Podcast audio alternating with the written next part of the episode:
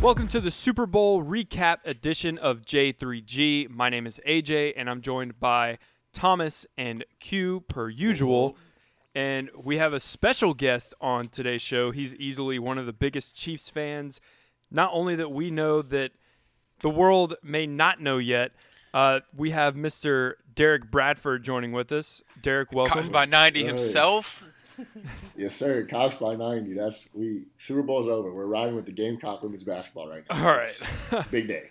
And uh, so today's show will be dedicated to the Super Bowl and the topics surrounding the game. Maybe not uh, necessarily in the game, but also what circulated after the game as well.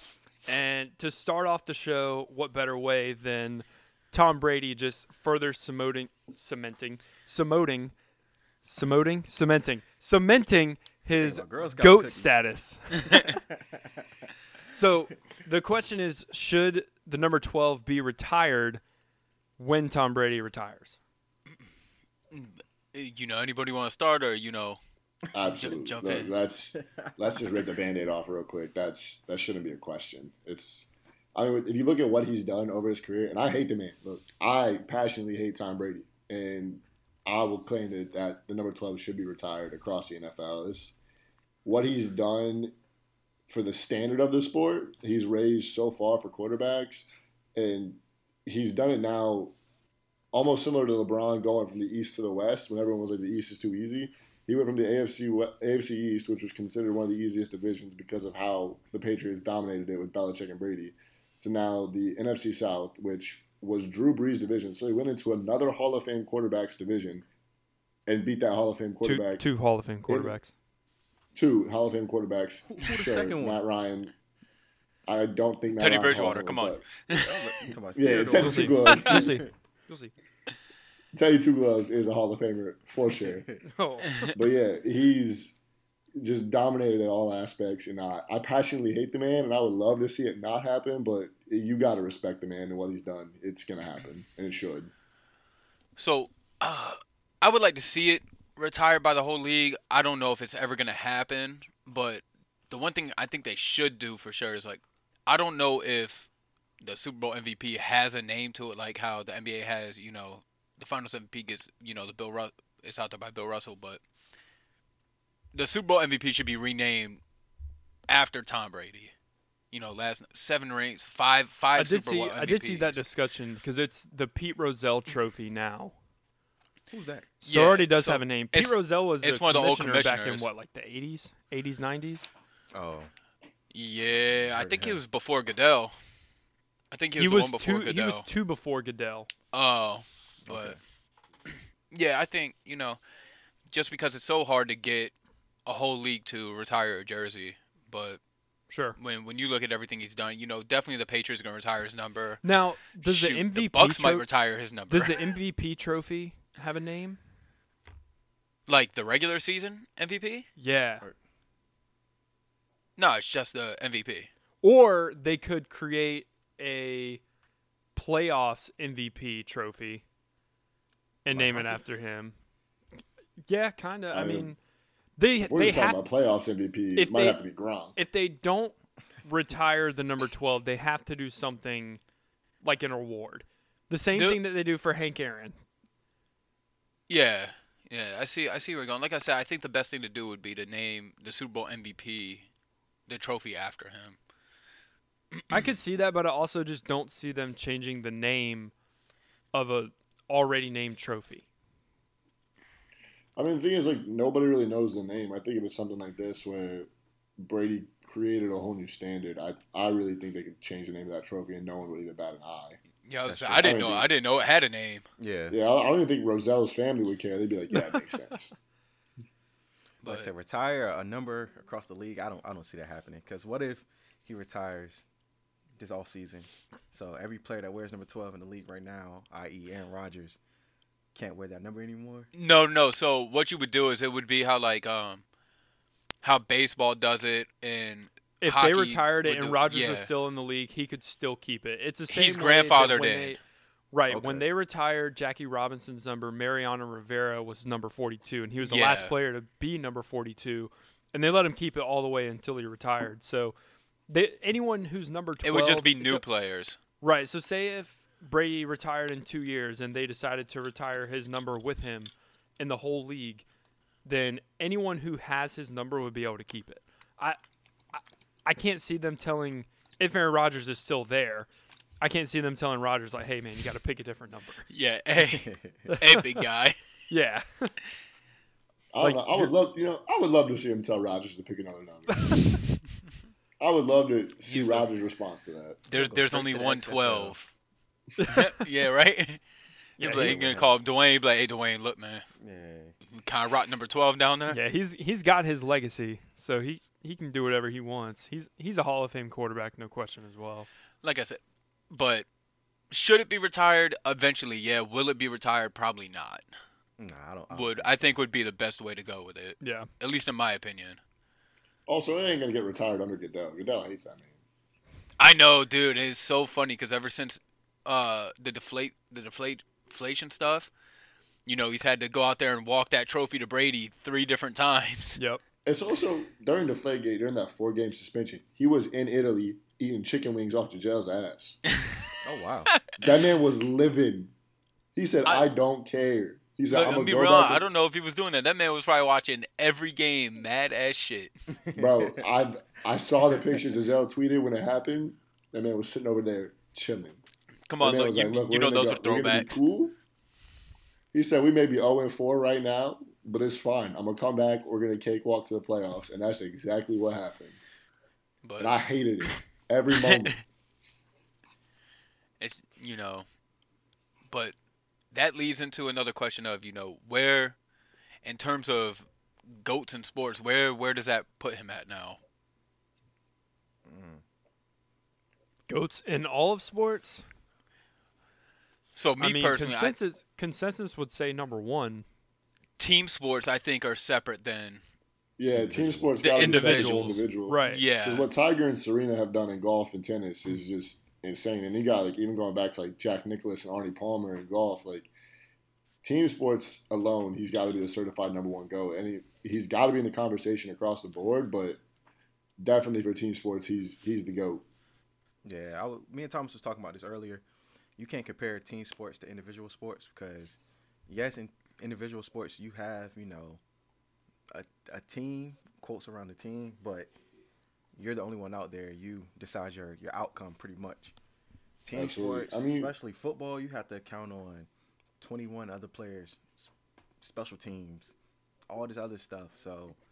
I, you can never. To me, you can never compare them. Like when they were showing Serena next to Tom Brady, I was like, that's a that's a horrible comparison. Like, it's, Yeah. it's so much. is, like, that, Like I get it because we live in a comparison culture, and that no matter what, you're always gonna have people that even like with like Mahomes, Deshaun Watson, with Lamar Jackson, like after one year in their careers, they were automatically being compared to Tom Brady after one breakout year. Yeah. And it's, we live in that comparison culture, so it's always gonna happen, even if the comparison is too early and shouldn't happen, Mhm. or if the comparison is just not based on anything to compare. But it's just so it's gonna happen, but it just you're right, it shouldn't. It's team and individual needs to be separate, and I think what our society as sports fans doesn't understand is they can live separately and coexist, and it's okay. Yeah, yeah, like Yeah. you know, because I don't want to take anything away from what Serena Williams has done. We'll use for example because I know that was the argument going around. But there's a big difference between only being able to win one major championship a season, and then having you know four or five major championships that you have a shot to win over the season. Of course, if you're the the number one player in the world for ten years and you have four shots at a championship per year, you know, you're you're gonna win more championships. yeah, I did see someone said that Serena won a major championship with a baby and like in her belly. And someone was like, "Yo, Tom Brady has played every single NFL game and every single championship he's won with a bunch of babies in his balls. Don't play with that man." Look, I was like, "Yo, that's that might be the best thing to come out of that comparison." it's The You know, I think the bad thing about it is like the way people are taking this discussion of Serena versus Brady. It's like they're getting pissed off at Tom Brady, especially they're siding with Serena. It's like, Yeah. dude, Brady said nothing about this. It was like one person that brought it up, and then ESPN ran with it and just blew it up even more by putting this comparison on I think it was like Sports Center and then it ended up being like a viral discussion. I don't even think it should be really a legitimate discussion. And it, that goes back to it being team sport players versus individual athletes. No, I I agree 100%. Um it's and I I've never personally heard it. When it like it's like Brady doesn't even entertain the conversation half the time. When, I mean, when why, why about, should like, he? Yeah, he just lit, he just goes out there and and plays football, and you know, I, I think it's gonna be one of those things like he's never gonna get the credit he deserves. I mean, he's getting the credit he deserves to an extent now. There's more people that hate Brady than Yeah. that like him. It's it's gonna be one Well, of those things there's a lot of like once he hate Brady. retires. like a lot of people hate Brady, but respect him too. Like a lot of people just hate him because he wins so much, and like I mean, he kisses his kids, which is kind of weird. But like most people just hate him because he wins. And Kissing your like, kids is cool that's now. the wor- That's the worst part, bro. Like, is I have to respect him because he is so good, but I hate that. It, it just makes me hate him anymore because it's like I respect how talented he is, how lo- much longevity there is, but it's like I want like I want him to fail so bad that there's just pure hate burning in my stomach for that man. but I also have so much respect for him, and I think that makes me even madder is that I respect him so much. you know, I think uh the whole him being like a sixth round pick and all that, like I think he had like an underdog status for a little bit, and then he started winning so much he quickly outgrew that underdog status. You know, even now at 43 years old, he he still plays with the same chip on his shoulder. Obviously, you know, like yesterday was a huge smack in the face of Belichick, is what it felt like almost. Like the oh, you thought I you thought I was finished, huh? Well, watch this. Hold my Rogaine. And I, I don't understand why people hate Brady. When we look at other great athletes, they praise Brady all the time. Hmm It's just like us regular individuals that don't like Brady, and it, it kind of give me those vibes of also how people don't like LeBron. And I'm, I'm not understanding why people don't. I mean, We- we're there's a lot of people that don't. I like said there's LeBron no for a- a goat conversation in football though. Like it, it is Tom Brady. There's not there's not an MJ versus LeBron conversation in football. But there was there was one when people were talking about Montana, and then Yeah, Brady got But that's when he first started. Now Yeah, he's just that was so so- far Brady past. got I the mean, fifth you could ring. s- you could have an argument down the road when it was Manning versus Brady, but then Brady went way past them. And then Yeah. for a little bit it was Montana was, was undefeated. That's what I'm saying. Yeah, it was, Yeah. that's what people was bringing up. and then you know he won the fifth one, and then you're like, oh well, and then he won the sixth one, and at that point, you know, in my opinion, after the sixth one, I think it was kind of already out of reach at that point. Shoot, Yeah. after the after the the comeback in the Super Bowl against Atlanta, I think he put it out of reach. And now this is just kind of like icing on the cake for him to where in terms of football, I don't you can't the only way you can catch up to that is to pass it at this point. Yeah, I, I don't know if it's he, because he's not electrifying, he can't run, he doesn't have the strongest arm. Like, I don't know what what people beef is with him. I understand, you know, once he's gone, it's gonna be Patrick Mahomes league. He he's more flashy, all those things like that. But I don't think it's going to be Pat Mahomes' league. Like, uh, who who who you think is gonna, gonna take be- over once Tom Brady gone? do you think it's going to be like the MLB where there's a couple faces? yeah, there's going to be a couple of I faces. mean, Josh Allen NBA too, but You're gonna have Josh Allen, Patrick Lamar Mahomes Jackson, Deshaun next up, Watson's still there, bro. Like, yeah, he might be next up, but it's it's not gonna be the same where Brady is the fa- like Brady is the face alone. If you ask anybody outside of the sport that just doesn't know football who number twelve is, and you show them a Patriots jersey, they're gonna say Brady. I said that They're last gonna week. know. Just saying. And it's like he like Pat Mahomes doesn't have that same marketability that Brady does right now because of the longevity Brady's had and the wins Brady's had. It's it's going to be kind of a collective league until Mahomes completely separates himself from the rest of that. Like let Josh Allen get a Super Bowl, let Lamar get a Super Bowl, and it's easily going to be a three face league. It arguably should be a three face league because those three going to get they're going to see them go head to head in the playoffs for years to come now. And Baker Mayfield of Cleveland can just get that like little bit more, like get over that hump. Cleveland's gonna be there. It could be a four face league, and that's just the AFC. Not not necessarily even talking about what the NFC is gonna do. So But the I don't thing oh. is, like, when you're talking about the face of the league, like, for you to say Mahomes has had the marketability, you you see Mahomes outside of football more than you've ever seen Tom Brady outside of football. Facts. Like he does, you know, he's been on the was it, State Farm, the State Farm commercials He's since got that. He's got head and since shoulders. last year. Yeah, Adidas. You- you know, I- I'm you didn't start more- seeing.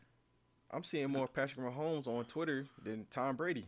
Yeah, We also live in a more like digital age now. So Pat came up in that digital age, whereas a lot of these quarterbacks did. Like Tom really didn't come up in that digital age. Also, Pat was a first round draft pick, and like Tom wasn't. Tom didn't have that marketability out of college like the Pat True. does. So it makes a difference, and Pat has done really well, and he's got a good business mind to capitalize on a lot of that marketability. So I I think that as a necessarily face of the league in the same sense Tom Brady is, I don't think he's going to hit that yet. I think he can, and he's the clear runner up or like next in line, but I don't think he's What? that yet. I don't think They he already will talking about him being baby goat. like sports analysts Yeah. always talking about Patrick Mahomes is next up, bro. They're not even talking about Aaron I'll. Rodgers anymore, bro. It's Tom Brady. I mean, Rodgers is, he- Rodgers is on the back end of his career. Let's but yeah, but even retired, you just said after Patrick you know Mahomes. one good season, they were already comparing Mahomes to Brady after one good season. You just said that yourself. yeah, like Patrick Mahomes You know, is next up, bro. Like it's like Yeah, people I, are I don't eager. doubt Mahomes isn't next up. it- And the it's I almost just like think that there's. I don't think people are. It's going to be as clear cut as it is with Brady for a little bit. I think maybe not like right now, at least in my book, it's not going to be as clear cut as Brady. I think it's going to take two, three more championships to really kind of cement himself separate. I In mean, my even, opinion, even last week we was talking about how Brady was never, you know, kind of the face of the league. yeah, AJ was the only one who said he was. Yeah, when you really think about it, like year in year out, it was like Thomas was saying. J.J. Watt was the face, and then you had Cam Newton that one year. Then you had Von Miller that one year when Denver defense was going crazy. Then you now it's kind of like the past like two three years to me. It's been Aaron Donald. I've been hearing more things about how Aaron Donald's the best player in the league because that's an interior lineman. He first person to the quarterback. He's unstoppable. All this other stuff. So You know, the man's special. Ooh, they always talking about other players other than Brady being the best in the league right now. Look, I got a, even, I got a debate af- after this on that. Uh, all right, but You- you know, even when you when you're talking about the number 12 for a while, yeah, obviously Brady was associated with the number 12, still is. Terry Bradshaw. But th- but there was a lot of people like over the last that. over the last 10 years like when you seen the number 12 somewhere, it was Aaron Rodgers because Aaron Rodgers was making the more dynamic, flashy plays. Discount double check. Exactly. You know, Brady was playing Danica off the field, but that's besides the point. so Brady to me he was never really one of the faces of the league because he never did anything outside of football minus the you know he did the little four part documentary that he had but other than that you you never really seen anything out of him shoot people See, I think that gives him even more of an argument to be face of the league because he did nothing outside of football, and yet everyone still knew him because he was so dominant on the field. yeah. yeah That's like, I think that gives him the argument even more so versus like a Mahomes or a Rodgers or any of the other guys who are doing more outside of the game and getting their marketability out. Like, while Mahomes may be from a marketing point of the face of the game, from a pure talent and winning point, it's it's got to be Brady. As much as I hate to admit it and hate to like give Tom Brady any credit, like it's just the truth of the matter. He's a winner. Yeah, He I, is a winner. Yeah. I just think Um, people are in a rush I- to get him out of there What Go I was ahead, about AJ. to bring up um, with Q bringing up Aaron Donald was T.J. Watt robbed? No, ooh absolutely not, bro. Aaron Donald is double and triple teamed every single play. Play. yeah I would say like Like I think, T, don't get me wrong. I think T.J. Watt is very talented, and it was the clear, clear runner up. But every single play, Aaron Donald is double and triple team. He still manages to get to the quarterback. Also, Yeah. like, T.J. Watt, T.J. Watt's coming off the edge on a lot of speed rushes, and he's going up against One guy. like, running backs. Yeah, Yeah. Like, a lot one of guy. like, he off he often Tight gets ends. just on a running back, tight ends, Yeah. and like. Aaron Donald's going against like centers and guards and tackles. Like he's going against the like the guys who are supposed to be the best at blocking in the world because the NFL is the highest level of football in the world, and he's consistently making them look like freshman JV guys from high school. yeah And that's a good point because Aaron Donald does line up in different positions. Like he's just not in that defensive tackle position. He can he'll go in, he'll go Mhm. guard, nose guard, Like he he's switching up every play, and also ah, Aaron Donald, like BB was saying, Aaron Donald's getting double team, triple team every play, and T.J. Watt plays left end, so outside linebacker, left end, going against your right tackles. Um, right tackles in the league to me aren't really all that. It's all about your, your left tackle, where your blind side tackle, Yeah. which is majority of the quarterbacks left tackles. That's where the talented linemen are, and that was Bud Dupree side, and Bud Dupree was balling also. Now when T.J. Watt did, I mean, uh, when Bud Dupree went down against Jacksonville, T.J. Watt was still balling out. I think he had like six sacks still once Bud Dupree went down. But yeah, it's Aaron Donald. That's that's a different beast right there. That man Aaron Donald is a freak, and like Yeah. the thing is, he's like another one, kind of like Tom Brady. Is he came out of college very quietly. Like, there's Yeah. not many people that when he came in the league, you can go back and see them tweet and be like, "This man's going to be a three-time DPOY." Like Yeah. a lot of people just saying this man might be a bust. Like he's His, a physical uh, freak. But his draft technical. his draft grade after the combine, they said that um, he was like a fifth round at best, Oh wow. Yeah. and his legacy in the NFL is that he would have been a backup Yeah, but they and say nothing he was more. like a high motor guy who could who could get in there on some on some and he could have some like really high inspiration, and like Yep. that's it. a guy you but want to root be- for. Yeah. Right, because in the, it was like the rest, he's undersized. He doesn't fit I the think my favorite is uh, I forget who tweeted it, but it's it's always tweeted out after he wins Defensive Player of the Year. But it's like Aaron Donald has all the physical traits you want of a successful de- uh, defensive tackle in the league. He has all the mental traits of a successful defensive tackle in the league, but he just won't be successful. And like that's the whole tweet.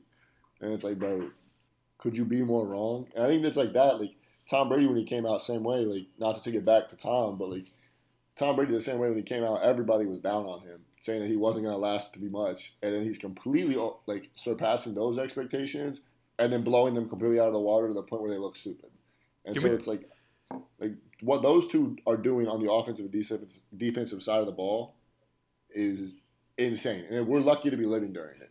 You've seen the uh, the collage of pictures of all of Brady's uh, like team photos hmm or like the That man- stills that they take of him. Okay, so That man got better looking.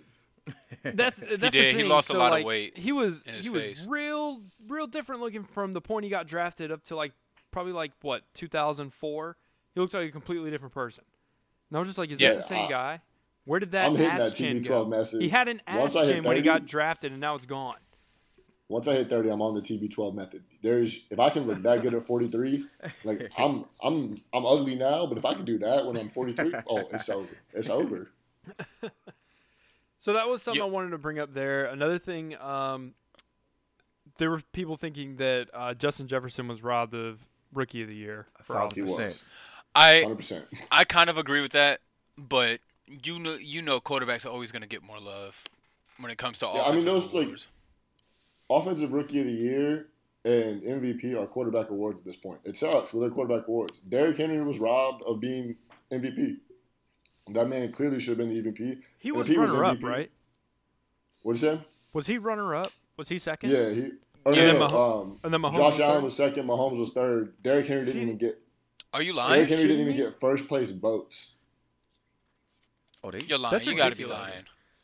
Oh wow. No, look it up. Derrick Henry did not get a single first place vote.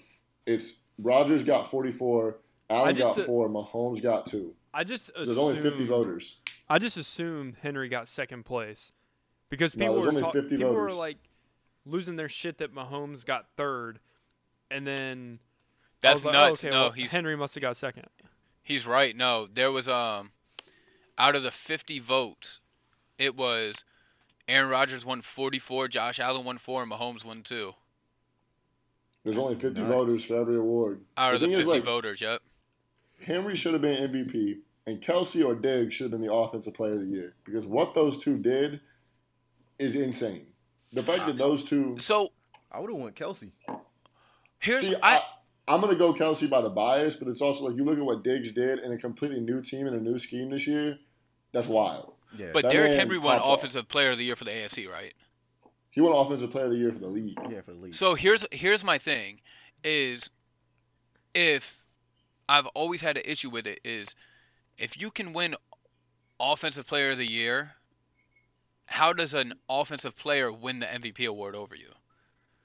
That's my thing. Like I'm Like, saying, it's, it's, you're it's obviously- a quarterback award. Yeah, you're obviously the best offensive player in the league, so why are you not winning the award over other offensive players? Because Yeah. we're, we're never gonna, you're never gonna see a defender win all- win MVP.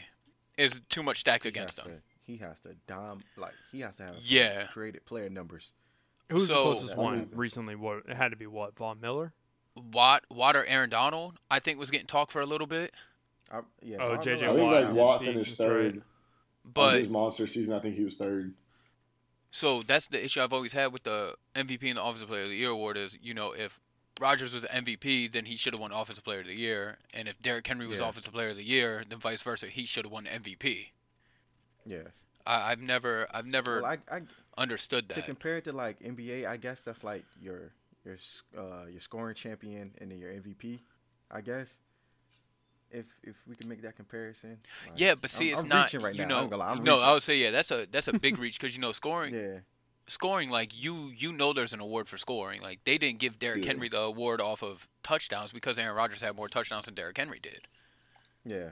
The last time a non-quarterback won the NFL MVP was 2012 with AJ it was AP, yeah.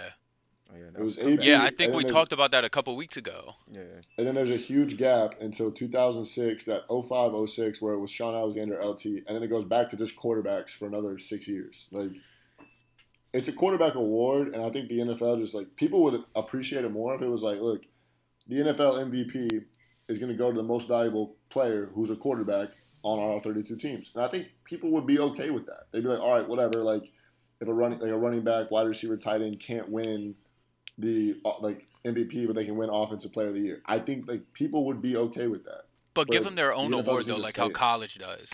You know how college has got the best Yeah. quarterback, the the best running back, best receiver. Let, Yep. At least let them have their their own award because there's no reason why Derrick Henry shouldn't have won something else other than Offensive Player of the Year. I know they had said, you know, AJ and Q had said a couple weeks ago where it's such like a a feat to reach 2,000 yards.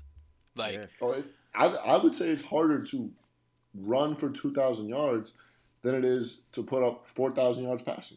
That's the norm nowadays. yeah, sure. yeah. Like Because Like- the quarterback's not doing all the work. It's the receivers. yeah, I'm saying, like, Exactly. And the know, running I can throw a I could throw a five yard pass and it can go 80 yards to right. the house. ex- exactly. especially. I mean, I just threw an I mean, 85 yard like- touchdown. You look at Pat Mahomes. A lot like he'll throw a 10 yard check down to Tyreek, and Tyreek takes another he 60. just outruns everybody. like- yeah, it's not Yeah. like it's not like a, a Derrick Henry getting the ball on his own 15 and running the 85 yards for a touchdown. Yeah, you know, it's not It's especially- also like I'm pretty sure he was over. I may be wrong, but I'm pretty sure he was over 600 yards receiving this year too. Like it's not like he just did everything on the ground, which makes it even wilder. Well, the thing that the reason why to me, you know, it's more impressive to go with that is um obviously when you're a running back, you've seen a lot with AP when he was younger. When the team knows that you want to run the ball, they're gonna stack the box on you. So not only are you do you have to, you know, get past the linemen, the linebackers, but you know, they bring a safety down. They they put an extra linebacker in the game. You know, you're you're running against eight men in the box sometimes, Yeah. and he's still Yeah. doing this. And I never understood. If, if I was the Titans offense co- coordinator, I would have Derrick Henry line up about ten yards in the backfield, And Give let him get a run to start. bruh. Th- No one can tackle him if you do that, Bro, a full you- head of steam. you remember when he was at Alabama and they used to not even run a like it wasn't a traditional toss. Like he would just You turn talking about around and toss the ball back, to him and he would run straight ahead. Bruh, just give him that Bro. full head of steam. Bro, he can't be. tackled. Yeah. Also, uh, quick correction. Uh, I was super wrong. He only had 114 receiving yards this year. My. Boy, you about you know. He's at over Super 600. He ain't C-Mac. I felt real confident on. it. I'm not gonna lie. I felt yeah, that, was- that was a real with what I confident one there. He ain't C-Mac. Hey, look. Neither is C-Mac. C-Mac sat on the bus this year. So we, we got a little off track talking about uh, some of the NFL honors. Now we want to get back into the Super Bowl. Um, I'd say a lot of us probably thought that the game was going to go a completely different way than it went last night. Yeah. Um, a lot of us were expecting a shootout. You know, the the goat versus the phenom, um, touchdown after touchdown. That's it, it's what we hoped for. But instead, we just got Tampa Bay just absolutely. They played their best game of the season by far, and they just absolutely dominated the Chiefs' offense.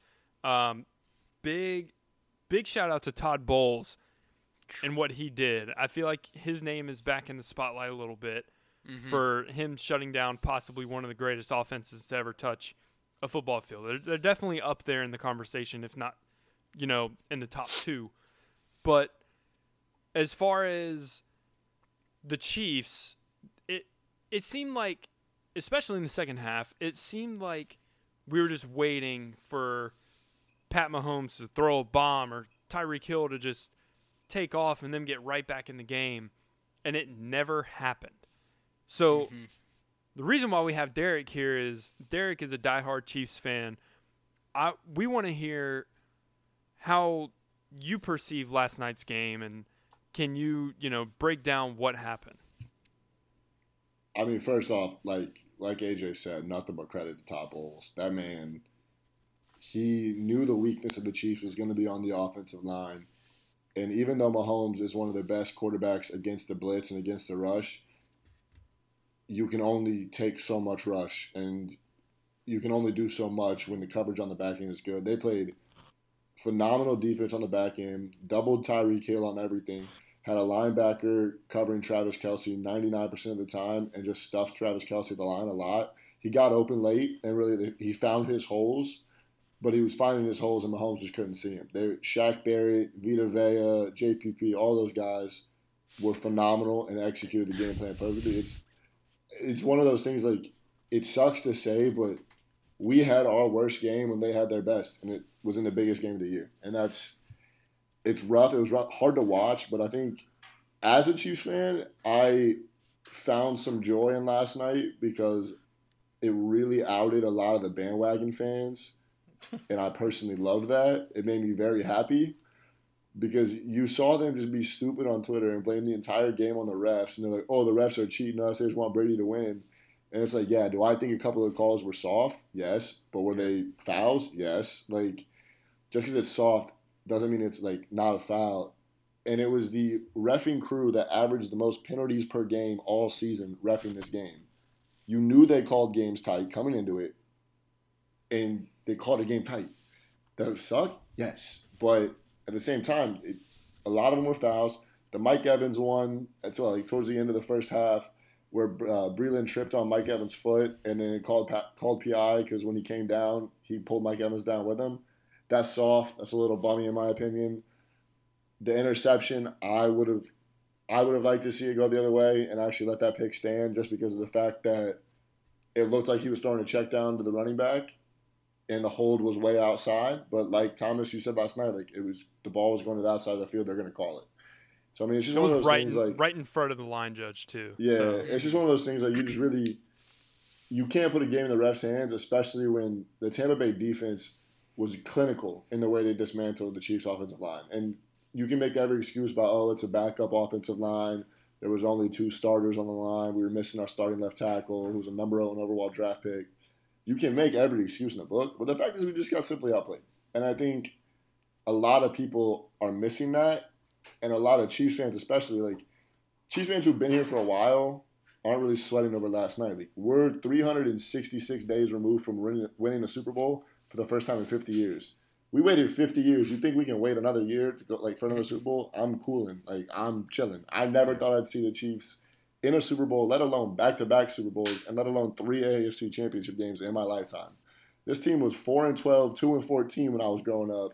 Like Arrowhead was packed, and we were getting blown out. Like I'm cool right now. Like it's, I think it's the, it would have been worse if we lost on like a last second like touchdown, a last second field goal. Yeah. We were getting blown out from the first quarter. To, like to really call it like it is, even though the score man I said it, like we were losing that game from the first quarter.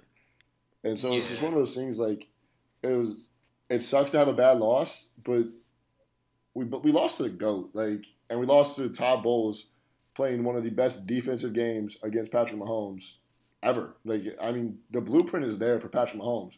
Cover every one of those weapons on defense and get pass rush. Do that and you'll beat him. Like it's like it's right there, clear as day. And It- Todd Bowles just did it and executed it.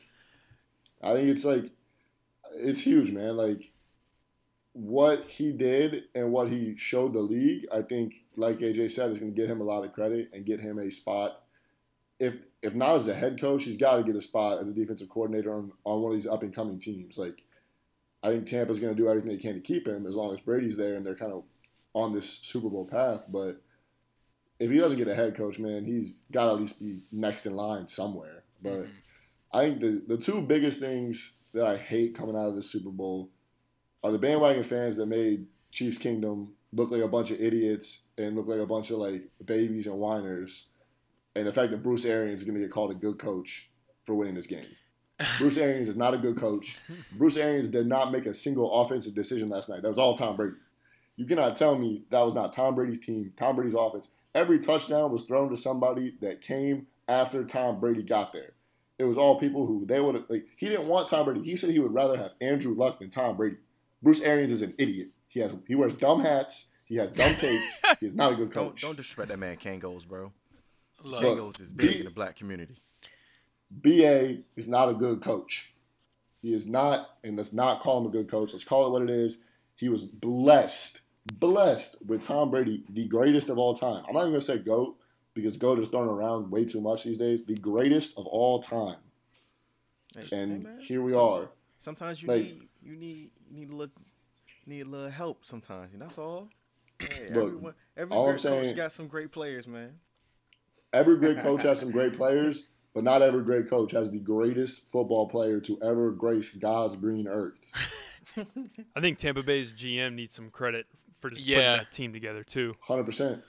And the thing is, like, too, like, the GM once Tom Brady said he wanted Gronk, Leonard Fournette. Once he said he wanted Hey, AB, the GM went out was and like, got him all for him. "Bet, I'm got him. I'm getting him for you." Of They, course. they let him pull the. LeBron. I mean, they They even had a him pull the- really good draft. Like I think where they got uh, Antoine Winfield Jr. Steele, Yeah. Tristan Wirfs. he's going to be a beast. Tristan Wirfs in the first round, like you just yeah, said. Yep. that was that was a Tristan great Wirfs is a monster. that was a great pick too. Look, when Yeah, you I mean, I'm. go ahead. Go ahead, Thomas. No, no, no. Finish, finish. like just to cap it off, like I'm very happy with what this team's done. It's not like this is we're not going to go back to the Super Bowl. I'm excited to kind of see where we're going to go from here. I think we saw the importance of the big guys up front. We had a lot of depth at receiver, a lot of depth in the skill positions, and we didn't really have the depth up front. And that's really what where our downfall was. So build that depth up up front. We'll be back. It's not like Mahomes is just going to go away and suck now. Like it just it was rough. I mean, I would have preferred to win, but it wasn't like I don't think this was a bad loss. Like Tom Brady lost Super Bowls. Like it's okay for Pat to lose a Super Bowl. Like it it sucks, but it is what it is. I really did enjoy though the one guy who he knocked like he punched his TV and it was like a 30 inch TV and he tried to catch it. I and he did was see that. jerseys. And Barstool was like Chiefs were like Chiefs fans were down bad. And all of Chiefs Kingdom was roasting this man. Like God, they were like became a fan halfway through 2019 had, like that jersey got bought last week, like just clowning him because everybody knows like that man has not been a fan for a while. Yeah, the jersey like- was a little too clean. It's like yeah, you're gonna sit it had no like, wear and tear. Yeah. Oh, didn't have the wing stain the on it. Right. You know, ev- everybody's mean, got that, that like- one jersey that's got a stain on it, like somewhere on the white little number. hot wing sauce. Yeah, you're like, ah, It's shoot. like you sit there. It was just oh man, it was funny. Like you think that game was bad? Let's go back to Mariota to Mariota, where Chris Jones sacked a man, and it was called it was called roughing the passer when he sacked him. Mariota didn't even have the ball like out from his gut. He sacked him, roughing the passer. Mariota threw a touchdown to himself. The Colts comeback in 2013, where it was the biggest playoff comeback in history. I thought we won that game. I was that game. I was celebrating so hard, talking so much Oh, trash Andrew on Luck, Twitter.com. yeah. Yeah, on talking so much trash, and it was Bruce Arians too. Don't get me but it's I hate that man so much. But uh like you go through that and then my personal favorite, the one that really truly has like crushed my heart into a thousand pieces, the 2018 AFC Championship. Dee Ford. I was sitting in section 308 at Arrowhead Stadium when that happened. When that pick happened, I looked at my roommate, I hugged him, and started crying tears that were freezing to my face because it was negative degrees out. I was so excited. And then immediately, about a minute after, the whole stadium went dead quiet, and everyone realized there was a flag on the field. And they go, no pick, offsides on Dee Ford. When Frank Clark took number 55, I hated Frank Clark because of that play. I was like, look, Frank Clark, nothing against you, but that 55 number, I just can't see it anymore. I cannot see a 55 line up on the DM. Now, Frank Clark redeemed that for me. I'll say Frank three Clark, game nice. win- Yeah. Yeah, I love Frank Clark to death. It's just I could not take my heart couldn't take seeing another number fifty five in a red jersey at the at the end. I, I couldn't do it. Granted, now he's completely redeemed that number, but it's cool. But that like that one broke my heart more than anything because after that game, I really thought it was over. I thought we were going to trade away the team. I didn't think we were going to make it back. I was like, look, we're just we're cursed. We're not like we're destined to lose. Look, Todd Bowl, like the defense he called, reminded me so much of what Spagnuolo called against the Mhm. Patriots in the Super Bowl. Yep. He he got pressure with just you know how many times honestly did you see him send an extra you know one or two guy or even call an actual blitz? It was very rare when you seen it last night. He knew he could get pressure with his front four and just dropped everybody back into college or Yep. into coverage. I'm sorry, and it was he did a really good. He- basically took what Spagnuolo's done against great offenses and did it back to a great offense. And one thing she did really well too is he described like he disguised coverage and disguised who was coming pretty well because Mhm. he'd only send four, but it wasn't always his down four. Like Yeah, there's a couple, couple times that the ends popped up and kind of covered the flats. And you've seen like, a corner sneak in. linebacker. yeah, Yeah, see a corner sneak in. Like he did a very good job of not only disguising the coverage, but where the pressure was coming from. Because you knew it was coming, you just didn't know where it was coming from. But like, I mean, a lot of credit to that front four. Like I said, a lot of credit to Todd Bowles. I, it would only be fair if the defense as a whole of Tampa could win the MVP because they all deserved it because they they made one of the best offenses that we've seen in our lifetimes look pedestrian. And I think that's one of the things that's really a testament to how good they are as a, a whole crew and a whole unit, and how good they're going to be for a while. Like, this is not the last time we're going to hear about this Tampa Bay defense. Now, What did it? What is it? Mahomes uh, ran for over 500 yards just in the backfield, running away from Yeah. defenders. scrambling around from people, yeah, Yeah. some Also, let's talk about crazy number. the absolute dots he threw scrambling. yeah, Um, he almost made two of the best plays in Super Bowl history. Those would have gone down as best plays. The one Three if you he if you count that Pringle corner. That was I only was thinking of two, and it was a Pringle corner where he r- like ran in two circles, yeah, ended up running last second, just tilt a whirl, throws the ball perfectly in the corner, and Pringle was almost there. There Oh, yeah, it just happened. I one, mean, he caught it. He caught it. It was just out. Yeah. He caught it. He was just out of bounds. There was that one, and then of course the parallel to the ground, the freaking Absolute- Superman throw. dude. That was unreal. And the perfect spiral on a dot off the Yeah. face mask Yeah. of Pringle again. It's like, but also No, people are was the forgetting. running back. What that the running back? No, that was Pringle. Did Pringle. see? I thought it was a running back too. I thought it was 31. I'm pretty sure it was I 13. thought it was what is it, Darrel Williams? I see, yeah, yeah, that was see, Darrel Williams. I'm pretty sure it was 13. because when we were, Look it Pringle. up. because if it was a running back, I said. I told DB I, I was gonna give him some more slack because I said that the receivers couldn't catch Corona in the club. Boy, they look horrible. Like, uh, well, I told DB I was like, if it's a running back, I'm gonna cut him a little bit more slack because you know there was like three people around him. It looked like Devin White was gonna catch the pick first off. I said no Yeah. running backs used to being that far downfield, so I was gonna give him a little slack. But if it was a receiver, ah, you gotta catch that one. Facts, bro. That was But it's But- also like the Tyreek Hill in the first quarter one, like that one, another one where he's running for his life and then throws a dot to Tyreek. Yeah, I said usually Tyreek catch those. He's a Mhm. circus catch type of dude, bro. And you know I seen Travis had some drops. that that's what I was gonna say. You know, I seen a lot of people blaming the receivers, and Mahomes didn't have any help. And you know, yeah, the receivers were dropping a lot of passes. You know, but every quarterback has to deal with their receivers dropping passes at some point. It just Yeah. happened to be that the receivers in last biggest night game of the year. exactly were dropping passes in the biggest game of the season. You know, you we we've seen you know Peyton Manning had receivers drop passes, Brady's had receivers drop passes, Rodgers, Brees. You know, everybody has receivers who drop passes. It just hasn't. Mitchell Trubisky. Whoa, okay, now And- it Bro, was, in that it was Saints there, game, yeah, that's true. Yeah, he that dude did drop a touchdown. Yeah. Okay, the super Oh. the Superman throw was Darrel Williams. Yeah, it was Darrel Williams because Tyreek was behind him. Yeah, so I'm i I'm gonna cut him a little bit of slack because that was a lot of traffic. Hell no, bro. You have to catch that, bro. He put I don't know. He puts a dot on your face mask from A 30 dot, yards. bruh. But to flip the script to the Chiefs defense, because I know me and DB talked about it earlier. Um, that was like the first time like you see Tyrann Mathieu snap a lot, like just being competitive. But last night looked like the first time in a while where like the defense looked they were looking frustrated like they couldn't do anything like even if they did something right they were still finding a way to move the ball Yeah, well, apparently the um, reason why Mathieu was snapping was because Brady said something that he wasn't going to repeat. but see i That- No, wonder no, no, no. Not talking about that. Talking about just like wi- within In the general. team, like because one of the things is like Tyrann Mathieu is our leader. Like that's Yeah. no without question on defense, he's our leader. But he for one, like finally he was snapping on guys and not in a way of like, hey, like bro, like you suck, step it up. He's like, man, like he was snapping because he was just so frustrated that some guys were in the perfect spot to make a play and were getting beat.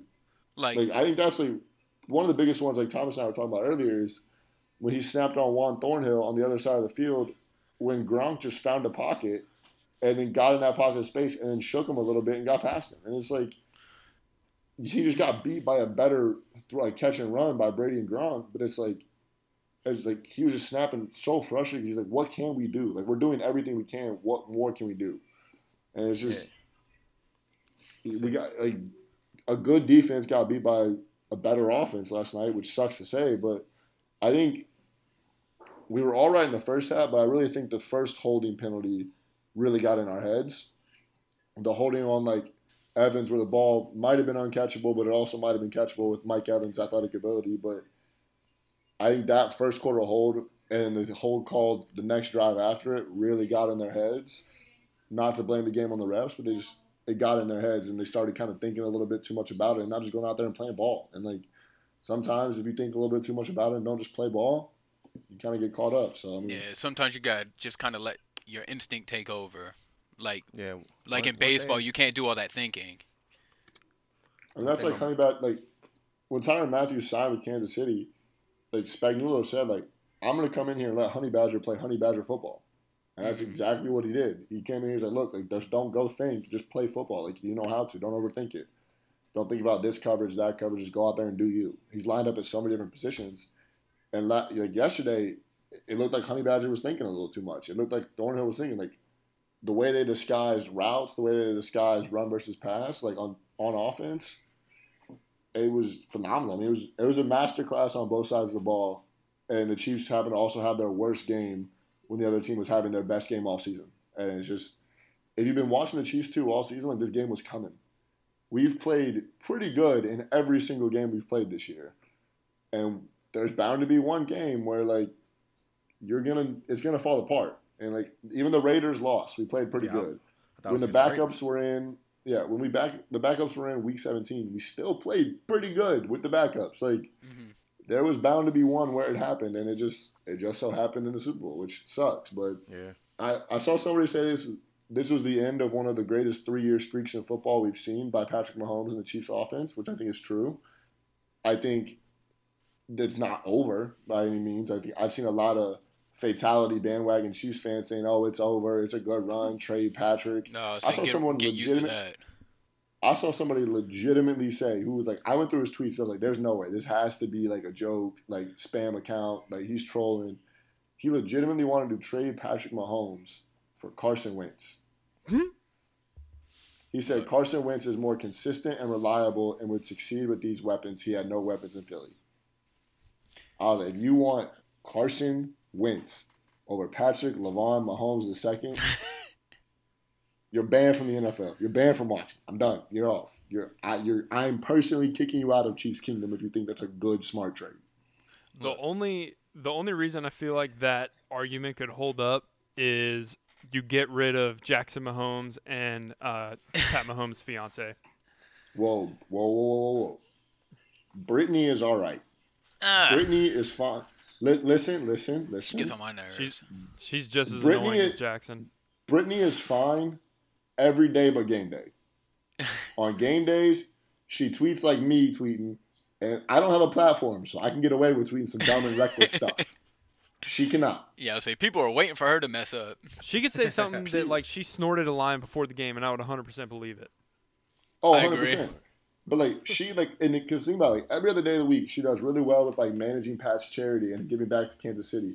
She's a owner, a part owner in the Kansas City women's soccer uh, women's soccer league team, bringing them back from Utah because the old ownership group just let them go and didn't put any money into them. She was one of the principal people to bring them back to Kansas City because women's soccer is huge there and was important to a lot of people. So she brought that back.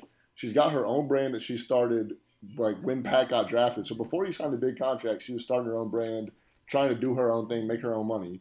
She's also one of the top fitness coaches in Northwest Missouri. Like she does her own stuff. So every other day but game day, she's cool. I'm fine with her. So what you're saying is we just need to take her phone on When on she game starts day. tweeting on You game take day, her just phone, take yeah. phone. Take her phone on game phone. day. Lock it up. But I did say last night that if this Super Bowl loss leads to Jackson Mahomes stop stopping TikTok, stopping all that bullshit, I will take it ten times out of ten. Yeah, I- unfortunately, I, I don't think he's going away. Yeah. I passionately hate Jackson Mahomes, and I really hate that that man is so damn smart. That man knows what beef to get into and how to get into beef with certain people to raise his brand, and I hate it. I hate it so much. I hate that like. To I might hate Jackson. I only hate three people in this world. It's the Weeknd, Bruce Arians, and Michael Jordan as an owner. Look, Jackson Mahomes might be on that list. before He might be bef- joining that list. before we say anything about the Weeknd, can we talk about the ultimate finesse job in all the NFL history was Antonio Brown. acted got kicked out acted up in Pittsburgh, got traded. Decided he's gonna act up in front of the cameras on Hard Knocks, gets cut. Goes to New England with Tom Brady like he wanted. Things didn't work out. The coach Bruce Arians said himself, I don't want AB. He's not going to fit our team. Tom Brady said, No, no, no. We're bringing in AB. And the man's a Super Bowl champ now. Antonio Brown finessed his way into a into a Super Bowl. AB is the the greatest And he- receiver to ever touch the field. And he did your mouth it when you talking about him. while being quiet. While all being season. You- quiet. You, can hear Look, Pete. He was literally in like a slot receiver's mindset. Like, Yep. just ball on the field, nothing else off the field. I, I think Tom Brady put the fear of God in me. He was like, Hey, look, I'm vouching for you this time. He's like, Don't fuck up. Brady Don't- was probably like, "Yo, I'll messed give you, I'll give you my signing bonus if you just stay the fucking quiet the Yeah. whole season, please." God, I don't And care I what think- happens after the season. Just f- for Nah, now, I, I, help I don't me think out. any anything will happen. I think he played us all. He did exactly what he needed Mhm. to do, and I mean, he reaped the benefits. so I think he finally understood that AB as a brand is not bigger than NFL. yeah, It finally got to his head. Um, cause yeah, like y'all said, once he got to Tampa Bay, he was on his p's and q's. Like he got hu- you he was humble. see in the games. Even in the games, he wasn't getting maybe one, two receptions. He was still Mm-hmm. celebrating with his teammates, and when they get touchdowns, he was on the sideline snapping that he wasn't getting the ball.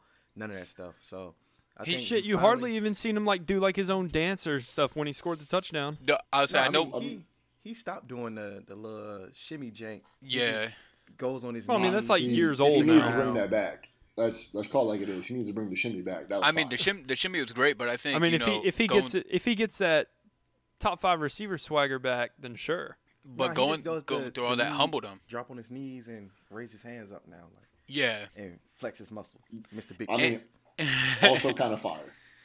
I, I If he But if the- he the shimmied cele- into a knee drop, it's over. but the I celebration in the league is the Griddy.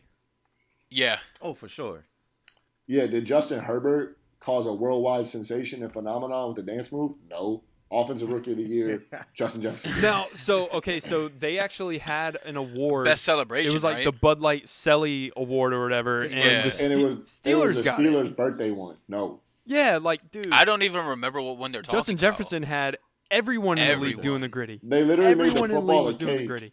and had Juju blow it out because it was his birthday. That's it was whack. lame. That's whack. That's Like- Justin Jefferson got robbed of multiple awards last night. Is what we're saying. Yeah, The NFL hates Minnesota. I agree. Minnesota hates. Minnesota. Um, I hate Yeah, Detroit. Minnesota also hates Minnesota. yeah. but, but uh, even today, I seen uh, I got an update earlier saying uh, or seen on Twitter saying Mike Evans wants to, you know, said if we need to take some of my money in order to keep the team together, he said he's willing to do it 100% to keep I mean, those why guys not? who came in to Seems do it. Yeah. like looking at that, it's a lot of it's like similar to what kind of like some of the Chiefs players are saying, where like Sammy Watkins was like, "I'll take a pay cut to keep guys around." Tyreek was like, "I'll take a pay cut to keep guys around." Like, hmm is is that kind of attitude that's huge, and the fact that like the Bucs had that is what's going to prolong success for a while. And it's like, Yeah. I mean, let's be honest. I would love to see Brady retire, but he's not going anywhere. He wants Oh yeah, he already said last at night he's coming back. I mean, when you de- when you develop a team culture like that, it's hard to It's hard Just to you know be greedy away. about it. You know, That's Yeah. what It's I also was like- I mean- saying two weeks ago. but the Like, thing why is, is would like you want to take all that money if you're with a winning organization? Like, because there comes a mean, it's like time one of those where things, like- you don't have a shot at getting a big payday anymore. Like Mike Evans is still, yeah, Mike Evans is still young enough to where he can take a Is he? small contract. How old is he? For a minute. Yeah, Mike Evans been in there for a minute. He's, this is was what his six A- or seventh year. Because he was at A and M like pre Johnny, wasn't? I'm pretty sure he was either there with No, Johnny he was or with he, pre-Johnny. he was with He's Johnny. 27. He, I don't know. so this is what his fifth or sixth year. He's been in the league. He came He's in uh 2014. He came in. He's been in the Oh, league for six 14. years. So this will be going into what His seventh year. seven. Seventh year. And he's a big receiver though. He's So- not a speedy guy. He's not. Yeah, like but Ted he's Ginn not. or Yeah, DeSean but Yeah, you so he's see, durable. yeah, like you seen Vincent Jackson went forever. in the Mike league. Williams. But regardless, he That's proved that going. he proved that that offense doesn't just have to revolve around him. Exactly. Chris Godwin, shit, Scotty Miller played pretty damn good this season. I would have rather seen Scotty Miller and Tyreek Hill race halftime than the Weeknd. Oh my God! Don't come at Abel like that. I'm blinded by the light. I enjoyed That it. I enjoyed the played- halftime shows. Now, speaking of the Weeknd, no, I, I think it is like pretty him. funny. I think it's pretty funny that you know what stems from halftime shows is how quick the internet is to make memes of everything. Yeah. And yeah, this was- This was probably the most memes that I've seen. Well, last year's Shakira was was pretty bad, but all they really had was Shakira I mean, last doing year the- Shakira was the tongue thing. different type of meme. But That since tongue thing, before then, man. the la- the last time I didn't remember memes blowing up that big from a halftime show was probably Katy Perry and the Dancing Sharks. the dancing shark. Because I didn't really see anything from Maroon Five. I think solid. everyone fucking hated Maroon Five. well, we didn't have an opportunity. Twitter wasn't around when Justin Timberlake whipped the thim- whipped the titty out. So With the titty out. yeah, Twitter wasn't around That yet. But imagine Yo, that. Imagine But tw- as far imagine as, if like- Twitter was around that night. Woo.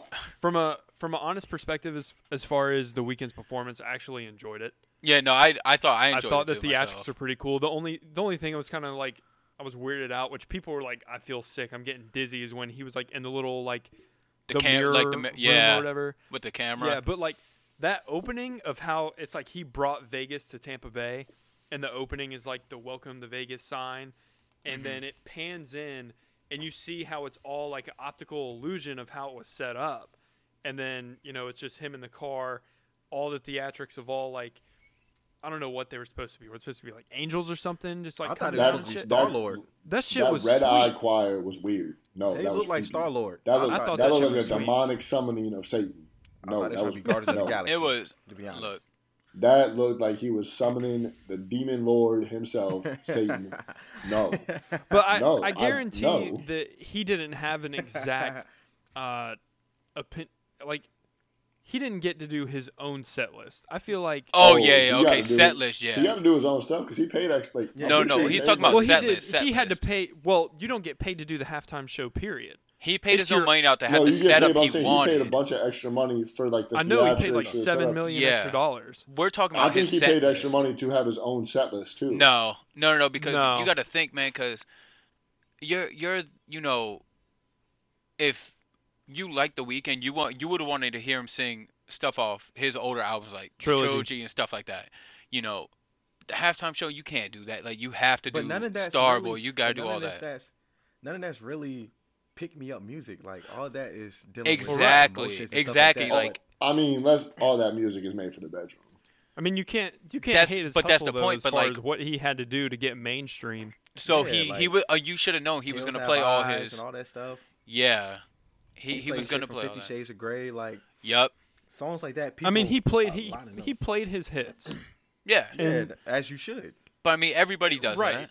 but everyone was like, "Why didn't he play the stuff from Trilogy or Because why didn't he play the stuff from his up and coming?" Like This is exactly why. Like how Like, why is this even a question? Concert. It's Yeah. a Right. halftime performance. It's a halftime He, he's trying to keep you It's not his hit entertained, energetic.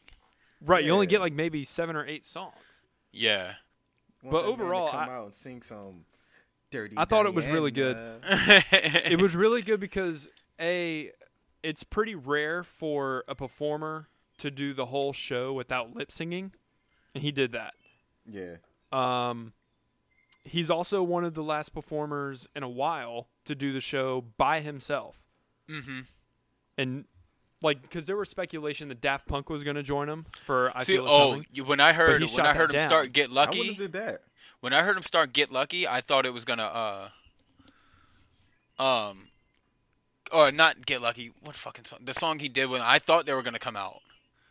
I'm tripping. for I feel Daft it coming. Punk, Daft Punk also hasn't performed live in like two years. I mean, they could have brought him back. I mean, The bro, they brought the Chili Mars brought Peppers Red Hot. Chili Peppers back. That's fair. I mean, Granted, I don't know. Red, granted, Daft Red Hot seems like Chili Peppers didn't similar. actually. Red Hot Chili Peppers went out there with uh, pre-recorded music and was out there just playing instruments. I hate nothing. them. Yeah. But that's be, that's not their fault. That's because the NFL made them. Look, Yeah, the That NFL is kind of My boy kinda J bummed about Balvin. that. Hello, somebody, hello, hold on, hold on, hold on. That J Balvin, Bad Bunny. What? It was lit. So Yeah, that was tough. Um, that was tough. to end this I think one of conversation these real is, like- quick. Oh, go ahead. Go ahead. I think one of the things that's just rough about this halftime show is like it's very divi- like this halftime show is, was very divided.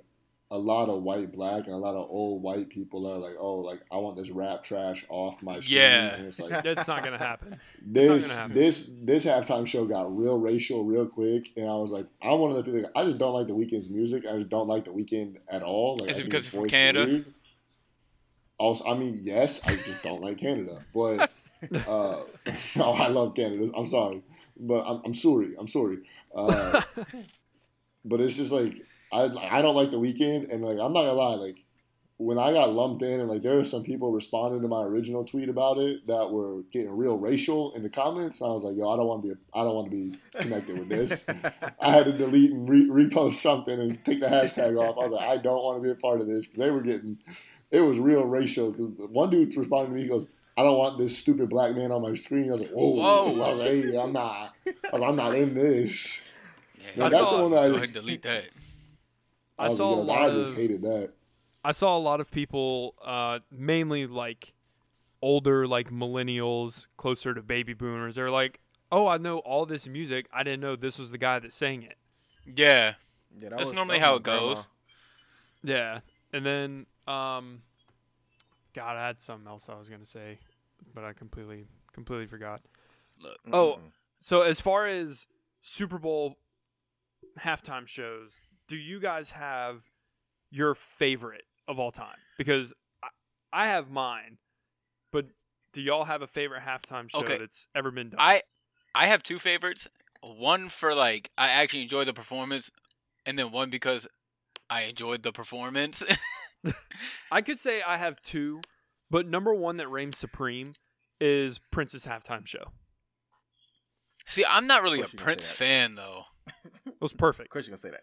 Well, this Prince is the thing. hard. This is the thing. It was. It was. It was cool. It rained Yeah. and all, but Right, and That that, was wasn't tough. planned. But I'm I'm personally not a Prince fan. I thought that I thought that show was incredible. And Are then you a what? Prince fan, AJ? I love Prince. Can you make the noise he makes? Which he makes a lot of noises. I don't think so. What the the hey, kids? Jackie! where he's like, "Ah."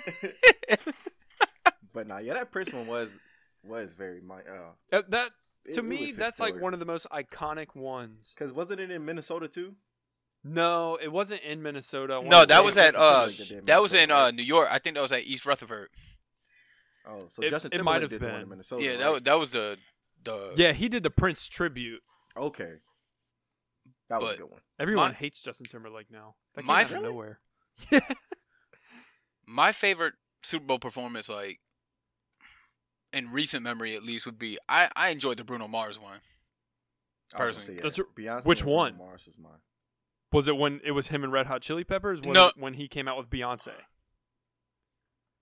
I th- I'm thinking you thinking about the one he had the suit on and he was doing like the James Brown. Yeah, where he was on the drums and stuff like that. So we had his band with him. yeah. that was a good one too. Yeah, that was when he actually. It was actually his show. That was that That was was the one. I liked, and then obviously you know I like the Shakira one because come on, come on, I don't even gotta say why. I would say um, my honorable mention would be the um, the Super Bowl halftime show. I don't remember what year, but I know I know it was Ravens versus Giants, and it was Aerosmith, NSYNC. oh, that's the uh the 2000 Spears that's the 2000 Ravens Nelly. team. 2000, yeah. That was the 2000 Yeah. Ravens. Yeah. Yep. My my favorite uh it's, it wasn't the Super Bowl, but it was uh Future at the 49ers game. Oh, Fucking Tony Montana. Tony Montana. That that was live. oh man. Derek, you got one? Oh man, it's. I was trying to think. I think not for the performance, just for one song alone. But when it was Black Eyed Peas and they brought out Slash and Slash and Fergie did "Sweet Child of Mine," begging, loved it. Whole show though, that Madonna show was kind of hard. The one back in uh when it was Super Bowl in Indianapolis when they had like she had look at the guests right here. She had LMFAO, Cirque du Soleil, Nicki Minaj, MIA, CeeLo Green, Andy Lewis Golly. had a bunch of high school drum bands and had a 200 person choir considering Oh, the yeah. Indianapolis Oh, I church remember that. vocals. Yeah, yeah. Yeah. Bro, that one was hard. Like she she killed She that one. out. Yeah. And like she makes like it's saying here like in the notes is like she mixed Vogue with Party Rock Anthem and Sexy and I Know It with Like a Prayer. That's kind of hard. Yeah. Like that one that one had to be good. LMFAO. uh, What? LMFAO. They was. Yeah. They had some bangers. Yeah, they had that summer, bro. They had they put out a couple of them. They had everyone shuffling out this jam. I think that one like I was gonna say Shakira and J Lo because but Thomas took it, but like yeah, Madonna's got to be a close Come on. second just for like looking at it. Like that was a wild one. But that when when when Shakira and J Lo had that twerk off, that that I mean that was certifiably that that's when I became a man. I was I was a boy until that moment. you became a man last year. I became a man last year. I'm okay with it. I'm okay with admitting it. I became Look, we- he he had a lot. He had we look, he had a good Super Bowl last year. We won the Super Bowl. I won a bunch of money on squares, and I saw J Lo and Shakira have a twerk off. Tell me that was not a great day. Look, Great day. that was a great day. Fan, fantastic day. It was a great I day. mean, sometimes Uh, it just lines up for you. We're just gonna get into uh, two of the last segments that we have. Uh, first off, we're gonna do round of applause. Derek, you've heard the show. Basically, round of applause to someone that you think deserves credit for what they did uh, this weekend. Doesn't even have to be NFL. Can be anyone. Uh, any just anything that happened this weekend. We don't have to Um, start off I'm with leading you. off. I said we Oh, don't have to I would start say, off I'll go- I'll go first. It don't matter. second. We we can go. We can give it to Look. Thomas first. I'm gonna go first just in case somebody tries to take it. But I'm taking uh Antoine Winfield Jr. Not just for the interception, but when he broke up the pass on fourth down and then gave Tyreek Hill the the deuces. I said my man held in all that pettiness from when Tyreek Hill torched them that first meetup. He hit him with the deuces, did the backflip, and he held that in, and he was like, "I'm gonna, I'm gonna get mine back." So the fact that he did it on the the biggest stage that you can as an NFL player, he got fine or he got flagged, but who cares? You know, he he got the last laugh. So Antoine Winfield getting get my round of applause strictly off off giving Tyreek Hill his own medicine. Bro, I, that's one. That's one that got me some backfire from some Chiefs fans when I tweeted out. I was like, "Yo, like I don't care. That's like funny is funny. That was hilarious." Yeah, I had some Chiefs fans calling me a fake fan. I was like, "Bro, uh, funny is funny. I'm sorry. like, if you can't sit here and like look at that and be like that's objectively hilarious and savage as hell, get out of here. so good. Look, you might as well go second now. I mean, it, it's clear as day. There is only one person that deserves a round of applause for yesterday, and that is the man Brooks Koepka. Brooks Koepka Oh, came see, into yesterday in the my Waste pick. Management Phoenix Damn. Open. Waste Management Phoenix Open. That some some have said that was the most important sporting event played yesterday. Some people, What- myself what a comeback including that dude had. he came back yesterday and he was seventh going into the day and had won the won the tournament with two eagles and three birdies, including an eagle on 17 to put the tournament away. He chipped in for eagle on 17 to lock the tournament away at TPC Scottsdale. The man is a stud. The man still he bogeyed a hole and came back. That is that is the white tiger right there, Brooks Koepka. And the beauty of it was, this is the same man who not even a year ago was beefing with Bryson DeChambeau, and Bryson tweeted at him talking about how important every single tournament was. And this man Brooks responded with a picture of all his major trophies. He said, "Majors matter, period. Majors matter." This man was like, "Yo, I'm just gonna go win a trophy because I feel like it. I re- I don't care until majors, but I'm just gonna go win a trophy because I feel like it." Brooks Koepka is that dude. I I just want to be friends with him. He seems like a great guy. It's just some have said he's the man of the year front runner for it. I agree with them. Uh, it's not me saying it, just some people are. But round of applause to Brooks Koepka. The man is just phenomenal, and that mustache he had, man, just great guy. All right, so I'm gonna go uh, Jokic. On Saturday, he dropped 50 points, 10 assists against the uh, Kings. They still lost the game, but Jokic became one of, I believe, the seventh seventh player of the Nuggets to ever drop 50 points in the game. I know Unc did it twice. Shout out to Unc, Alex English. But um, yeah, he's the I think the first center to do it since Kareem did back in '75, and Jokic definitely is solidifying his MVP race. And he was shooting 60 percent, and he was making threes. Like Jokic balled out. All right. J. So I'm gonna end it uh, back on the Super Bowl. I'm going Todd Bowles. Round of applause. Um, the dude absolutely revived his coaching career, in my opinion. Uh, that was just way overshadowed by his stint with the Jets as head coach. But really, it, it seems that the Jets failed him and were not able to put the pieces together for what he actually needed. And it shows going into Tampa Bay, he puts together from what was an average defense last year. Well, I'd say a little above average. Their defense definitely outweighed their offense, but to put all those pieces together and then go and put the show that they did in the Super Bowl. I mean, Brady won the MVP, but the people's MVP was that entire Tampa Bay's defense, and that's because of Todd Bowles. So Round of applause for Todd Bowles. God, dude, I I just came up with that on the spot because I was gonna say Brooks Koepka. So we get having a fucking golf dude in here. um, and then last segment. This is the tenth episode of Just Three Guys. So we're doing our best player to wear number ten. If you listened last episode, you know that I'm suspended from announcing a number ten. Um, Thomas, you started off round of applause, so we're gonna go ahead and go with uh, Q for best player to wear number ten. My um, best player to wear number ten is one of my favorite players. He was the ninth pick in the 2009 draft from the University of Southern California, DeMar DeRozan. Um, not a lot of accolades.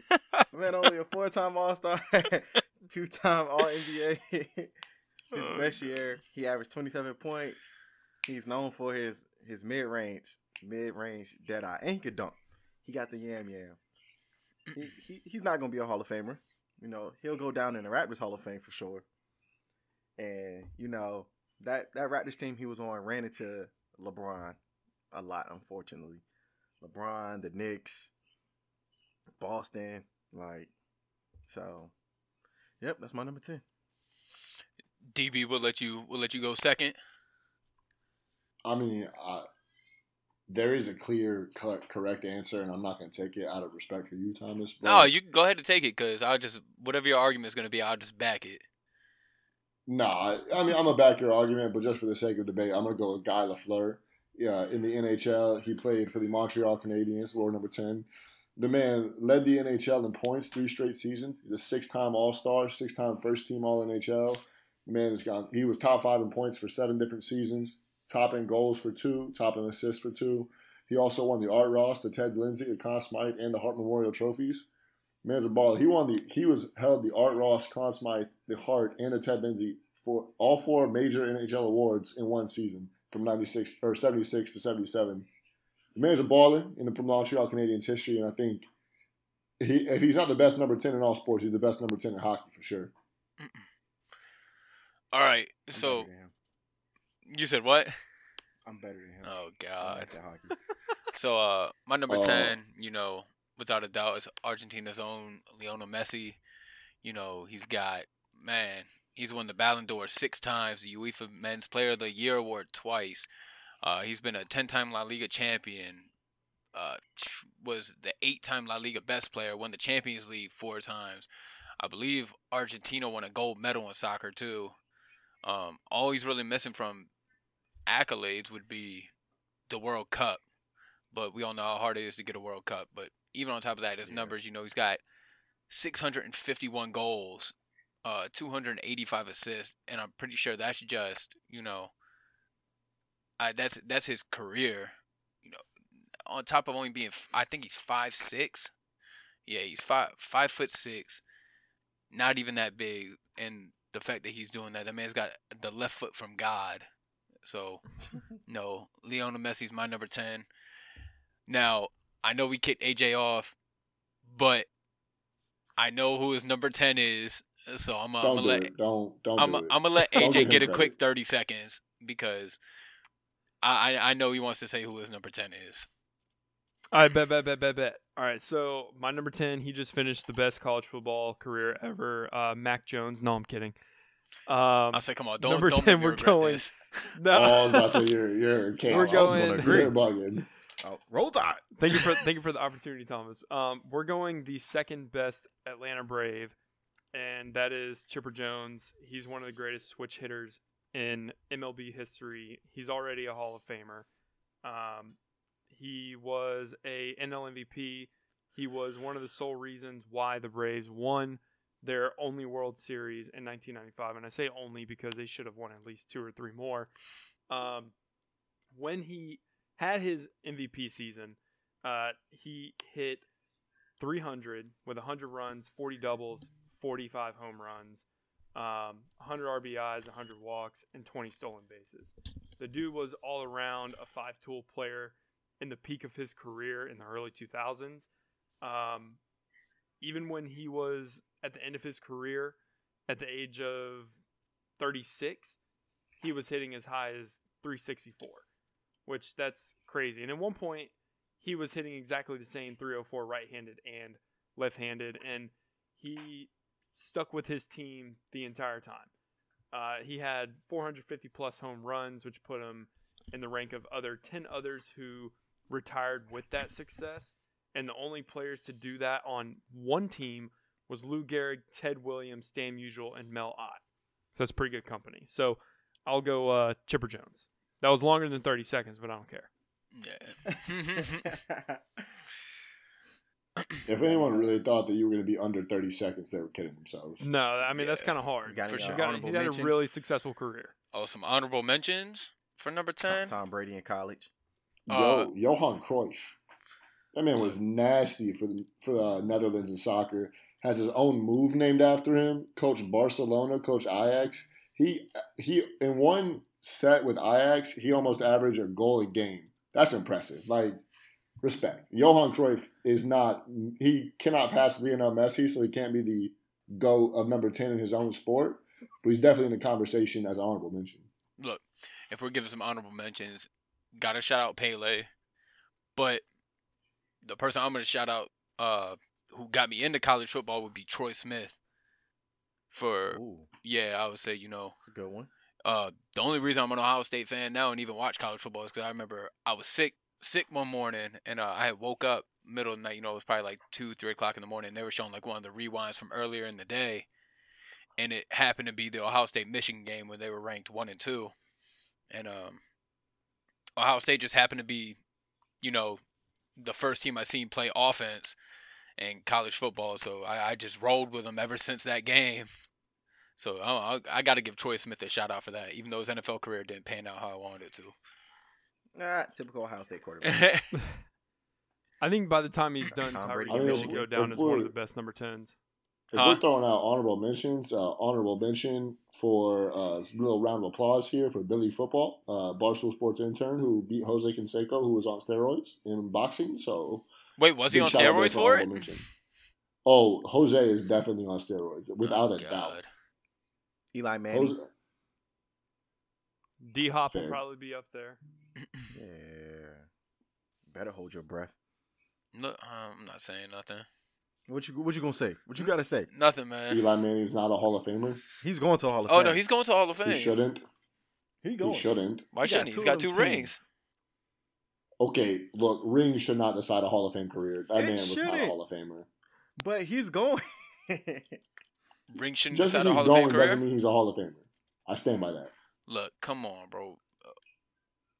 That's like people who argue that Jordan's the GOAT because of six rings. Come on now. Okay, so let, let me let me tell you let me tell you this quarterback stats real quick. You ready? Oh, he Lord. he had a record. This isn't Eli. This is just a rent, an anonymous quarterback. All right, name him Joe Schmo. A hu- a hundred and seven and fifty one as a starter. Fifty one point nine completion percentage. Had twenty seven thousand nine hundred eighty nine yards. That's seven point two yards per attempt. His total touchdowns were two hundred and twelve, and he threw two hundred and ten interceptions in his career. Is that a Hall of Fame quarterback? It's Eli used those Manning's stats, but it's That's fine. not Eli Manning stats. Oh, it's not. No, it's not Eli. Who'd you say, Daquan? Oh, I thought it was Eli Manning. No, That's it's not Eli. mentioned the two Fran But does that sound like the numbers for a Hall of Fame quarterback? Nah, Uh, Is that he's in the Hall of Fame. That's Terry Oh, Bradshaw. man. Oh. Bro, that was in the seventies. Bro, Get out of here with it that. Yeah, doesn't- I would say 210 interceptions? Four rings. Two hundred So- for Uh, what like, were you- nah. huh? But two nah, hundred I- forty-four for Eli. How many touchdowns? Three sixty-six. Okay. Oh, well, he way above. Yeah. You, But you that's tell the me somebody. bro. What's his completion percentage? Uh, let me look. Ooh, that's yeah. His completion percentage is Hall of Fame, sixty point three. That's what I'm. That's what I'm saying. You know, twenty-seven thousand nine hundred eighty-nine yards. That's uh, you know that's understandable. But two hundred and twelve was a co- touchdowns to two hundred and ten picks. If you gonna He was a career 117 and 117 You compare though. him to compare him to quarterbacks in the seventies during his time. You can't bring them numbers up and try to compare it to the modern, the modern modern day era of football. Like we already know numbers now are gonna be way better. Yeah, than back then the was smash mouth football. Now we're we're in speed and air raid and shit. So the stats are That's pumped. not fair. Yeah. I mean, let's. Eli was never air raid. Let's let's not get ahead of ourselves. All right, Fran Tarkenton. You ready? Oh He- God. Lord, he bro, played He's this- another old hand. Okay, but he's in the seventies compared to compared Oh. to uh Terry Bradshaw. I was trying to talk about Eli You know- Manning again. I'm like, hey, Y'all about to go Eli all night. Fran Tarkenton had 124, uh, 109 and six. He had a 57 completion percentage for 47,003 yards. He had 342 touchdowns to 266 interceptions. Man, if there's one thing Thomas will do, it's defend semi-unathletic white quarterbacks till the day he dies. Oh, chill. Hey, look, everybody talks about Fran Tarkenton and how elusive he was. Look, his nickname was the Scrambler. And he's That's from a the Georgia scrambler in the seventies. And I could have been a scrambler in And the he's from 70s. Richmond. Facts. He is a VA kid. I could have been a scrambler in the seventies though. Come on now. But you weren't. I wasn't alive. the the purple people eaters wasn't at that team? Yeah. yeah. Okay. Look, put me put me on that team and let me play quarterback in the seventies right now. I guarantee you, I could match Fran Tarkenton's stats You, for you one looking, season. you looking like Josh Allen out there. You looking like Lamar. Bro, I would. Ooh, I would look like college Johnny Manziel against Alabama. Bro, imagine imagine Michael Vick or like Lamar Jackson back in the day against them, against those seventies They were- defenses. They would burn that man for being. Eleven thousand rushing yards. What about that one hit they would take? What? Bro, you got to Don't catch let- him to don't hit let him. Get hit. You got to catch him to hit him. Hey, Yeah, I was like, you gotta catch him. quick. Angles get cut off when you're running against somebody who's running a four four and you run a four three. Angles don't happen when you run a four three and you run somebody who runs a, a Alright, five try- flats chasing try you. that, That running shit against the John Singletary. what? All right. They they did not care about quarterbacks. Bro. Oh, All right, man. all right. Well, we're gonna end the show Look, all on I'm saying that is note. I Oh I could shit! hit Fran Tarkenton and be at that level and be the scrambler in the seventies right now. Boy, I if stand Derek by got that. hit, DB, if you got hit, dog, I don't think you want to play Yeah, anymore. DBA, you you not but 150 pounds. I'm not getting hit though. I said we not done yet. All right, so we're gonna we're gonna end the show on that. y'all act like note. I'm not the y'all act like I didn't play football. I've been hit. I had but I had No. Dallas hit me. Like I'm good. Dallas ain't no ain't no 1975 defensive end that's smoking trying to- cigarettes at halftime. Dallas is nothing but muscle. Damn. I remember Keppel put me one on one with Dallas, and Dallas said, "I'm gonna go soft." That still hurt. Dallas all biceps. Dallas is soft, still hurt. Stop being soft. He all biceps. Look, that man is solid muscle. Put respect on my nine, my guy. Get him nines, name. oh my god. All right, so we're gonna end the show on We're gonna have that note for the third time. Uh, Nah, AJ, you're canceled. You're suspended this episode. it- I'm taking over. you're the guest star. Shut the hell up. All right, It's so just three guys and AJ. if you if you enjoyed the show, make sure to follow and subscribe. Uh, we're also on social media: Facebook, Instagram, Twitter. Shout out to our buddy Derek for sticking around. Let us know if you want him to appear on shows in the future, and we will see you guys next week um for no football on the show. for future reference, any show that Derek's on, we got to rename the episode from just three guys to just three guys and one cock. Shout to cock, Lord. No, Cox by not 90. Hey, look, look. Early college football prediction. Shane Beamer is going to get these boys right. We are going to contend for the SEC East. We are What winning at least seven games. All right. On that note, hey, Derek's Cox drowning. a He can't come back. Derek can't come Uh, back no gone. more. We gone. Q, What- Q, hit us, hey, Q, hit us with your joke. Hit keep us with your this. joke. Keep this. Uh, Cox by 90. I don't, I don't got a joke tonight. Yeah. Oh shit! um, let me think. Uh, Thomas' favorite instrument to play is the, the ham bone. I don't know that. You, didn't you already say that? oh my god. All right, All we'll see y'all next week. 90. All right, love you, mama.